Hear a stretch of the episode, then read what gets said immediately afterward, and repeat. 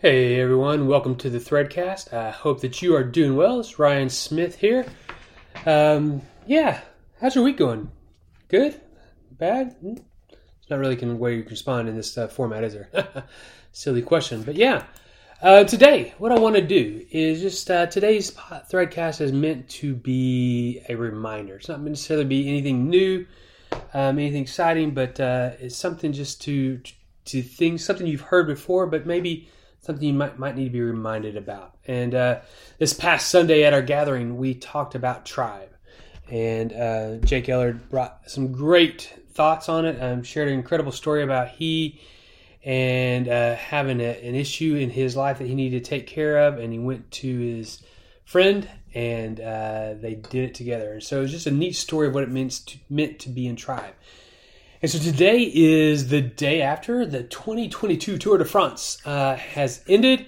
A guy from Denmark named Jonas Vingegaard, I don't know how to say his name, uh, won it for the first time ever.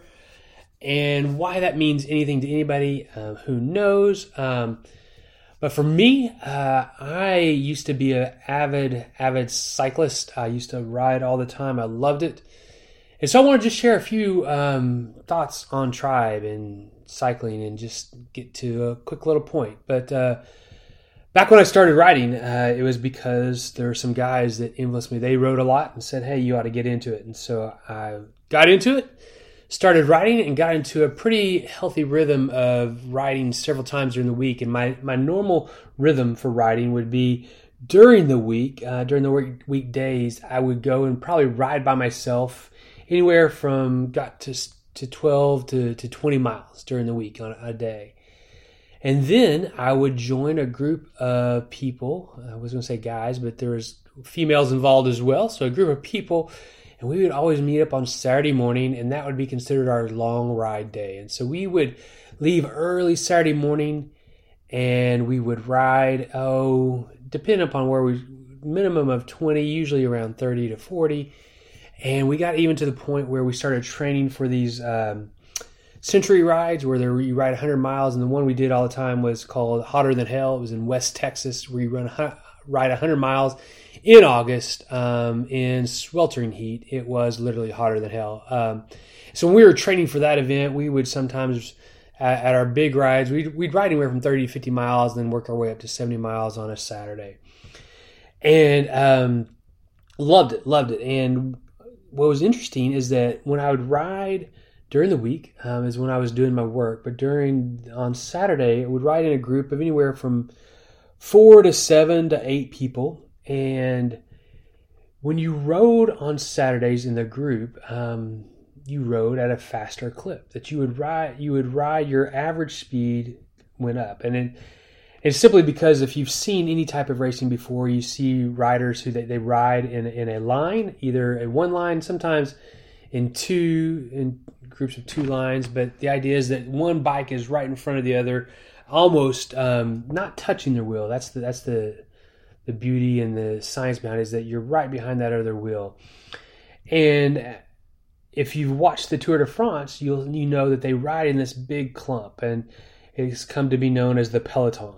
Um, it's not the not the the riding the bike in your home, right on on on computer, but the peloton is is considered the, the, group of riders who ride together. Usually, there's one out front, the rest are in the back, and and peloton in French simply means a small ball. And that's what they look like is this idea of a small ball. But um, when I would ride uh, on Saturdays, it wasn't a peloton in the sense of this big massive group. But when I would ride, you uh, and if you've never done this, it's hard. It, you can hear about it, but you it's something unique to experience. Is that when you get in a group and you are four or five of you, you begin to ride, and you get in that second or third or even that fourth or fifth spot. Um, you ride at a faster speed using less energy. Um, it's a crazy, crazy thing, and it's it's beautiful. And, and the etiquette of riding in a peloton is, is you have to keep talking to each other. You signal to each other. So if, if you're in the front, you know, and there's a stick up ahead of you or something, you have to signal that other people that you're getting ready to slow down, right? Um, because you're you're this train that's moving along, and then also etiquette of riding in a peloton is this idea that everybody takes their turn up front, right? And so you ride up front for a while, and you uh, you make your pull, um, you, um, take your turn pumping and, and grinding up at the front, and then usually at a time period or when you've been up there a little bit, you start feeling tired, you would uh, shade off to the left. The, the group comes up behind you. Now that the one behind you takes the lead, and you find yourself back into the middle, either the very end or the back. What's interesting about this is that you would also, if you were in the back, you had to pay attention because if you got out of that that wind gust, right, um, then the group would leave you and you had to work twice as hard to catch up to them, right? Um, and so we see this, it makes sense. Now, what was so amazing about that is that when we go out on our rides, we weren't like speed demons at all, but we would go. I would, when I would ride by myself, I got to where I could average about 18, 19 miles per hour, sometimes 20, 21 miles per hour when I was really, really training hard. But when we would ride together on Saturdays, our average would jump up four to five miles per hour. Um, and it's because the idea is that you could go faster with um, expending less energy. Now, you see this in on the Tour de France, and um, what's amazing is they call it the peloton, and they know it. They've always known that there there was a, a, benefit to riding in the clump into the middle or to the back of the pack, but they never quite knew how how much of a benefit it was. And so, a recent study, scientists did some study on it and did a full peloton in this wind tunnel, and what they found is amazing. They found that people in the middle to the back of the peloton in a big group like on the Tour de France, that they rode at five to seven percent wind resistance compared to the person that was up front. Right. So so basically, if you were you know, for those that do kilometers per hour, if you were going to ride twelve to fifteen mile uh, kilometers per hour then um, and use the use your exertion that it would take for you to ride at 12 kilometers per hour, um, which is about seven miles per hour. Okay, um, for for those that don't do it, if you're going to use that that energy, then the peloton would be traveling at 54 kilometers per hour. Right. Um, the idea that um, you could ride at 33 miles per hour and only use the energy that it would take to ride at seven miles per hour. It's ridiculous, right? And, and it was kind of so fun is that if you watch the Tour de France at all, you'll always see there's that one guy that always tries to go off by himself or um, that, you know, he wants to, and there's usually strategy involved, but he'll go off by himself and he'll take a big lead and the group will stay back behind. But then as the end of the race is getting closer, this one guy, it looks like he's going to win it. He's way out and he's pumping, he's pumping, he's pumping. And then all of a sudden you see the peloton take off. And it's just like this big monster of a, of a shark is chasing down this little fish. And and then that little fish is going as fast as he can, as fast as he can, as fast as he can. He's pedaling, pedaling, pedaling, all of a sudden, the, the peloton just takes over the guy and, and just sucks him in. And he actually usually gets spits out toward toward the back because um, he he's extended so much energy. But imagine that. What they found is that is that somebody in a peloton is is can ride at a 96 95% more efficient rate than they would by themselves it's incredible um, the idea that you can go faster in a group than you can by yourself. Yeah, see where we're going with today's threadcast. Um, this is not just you know something that, that is found in in science and not just found in man-made things, but it's found in nature too, right? That when things are together, when things are in packs, that they do better, right? That anything by itself always struggles. And the greatest one you can see using the idea of the Peloton is, is right, the, the flying V, right? It, birds that fly in a flying V. And so, again, scientists have always known um, that they did it for a reason, you know, to, to, make it better. But what they, they did a recent study as well, and they found um, using these birds, and they put some trackers on it. One,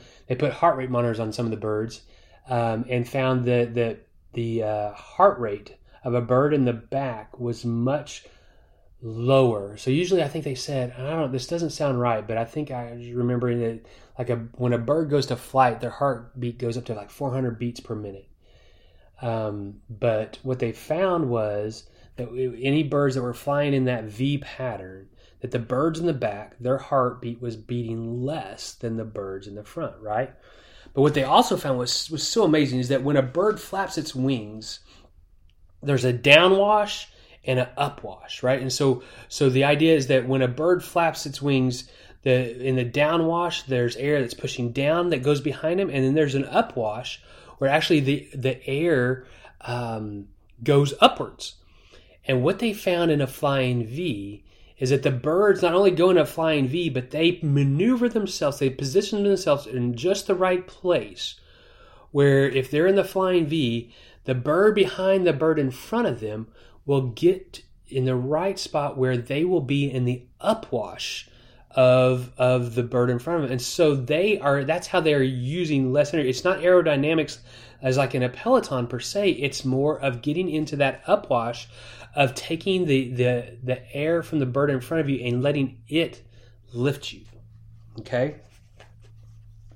And that's the simple thought for today. That you are best in community. You are best in a tribe, that life is easier, is faster, is more uh, wind resistant, if you will, when you are together, when you embrace tribe.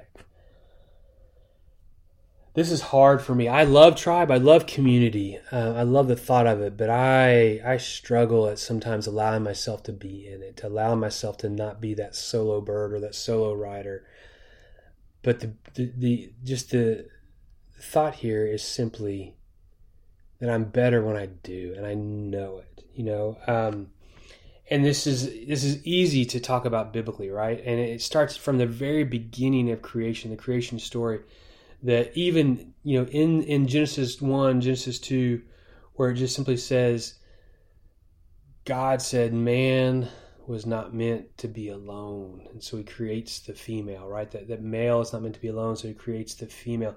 That in the very essence of our creation, that we were never, even as beautiful as we were, as perfect, as, as pure as, as Adam was in that creation state before anything could ever um, taint him or, or make him less than. He was still less than because he was by himself. He wasn't made to be alone. He was made to be in tribe, right? And then we talked about that before. That's the, the Imago Dei. We're made in the image of God, and obviously the image of God is plural, right? That, that we were made to be plural. And just the idea that God Himself is never alone, that He is plural. Um, there's several passages, right, that talk about this, right? You know, Galatians 6 2, where it talks about that we're to carry each other's burdens, or Proverbs 27 17, as iron sharpens iron, so one person sharpens another, right? This idea that we make each other better. And then Hebrews 10 24, the other one I love to go to is that, you know, that the one about let us consider how we may spur each other on to love and to good deeds, right? That that we need each other to help each other better. And, uh, and the one passage I want to leave you with today is the simple one that comes from Ecclesiastes 4 9 through 12. Two are better than one because they have found a good return for their labor. If either of them falls down, one can help the other up. But pity one who falls and has no one to help them up. Also, if two lie down together, they will keep warm. But how can one keep warm alone? The one may be overpowered, two can defend themselves. A cord of three strands is not quickly broken. So simply the idea there, the smartest man that ever walked the place the earth said, two are better than one. That is the message for today. You are better in community. You are better in the tribe. And so that's what we challenge our, our, our group um, this past Sunday, and I want to challenge you is to, to look for the unique mystery of finding a new tribe this week. Find somebody new to connect to. Find a group to connect to that you haven't connected to before and see how that can make your life better. Something to think about. You're better in community. Have a great day. Grace and peace.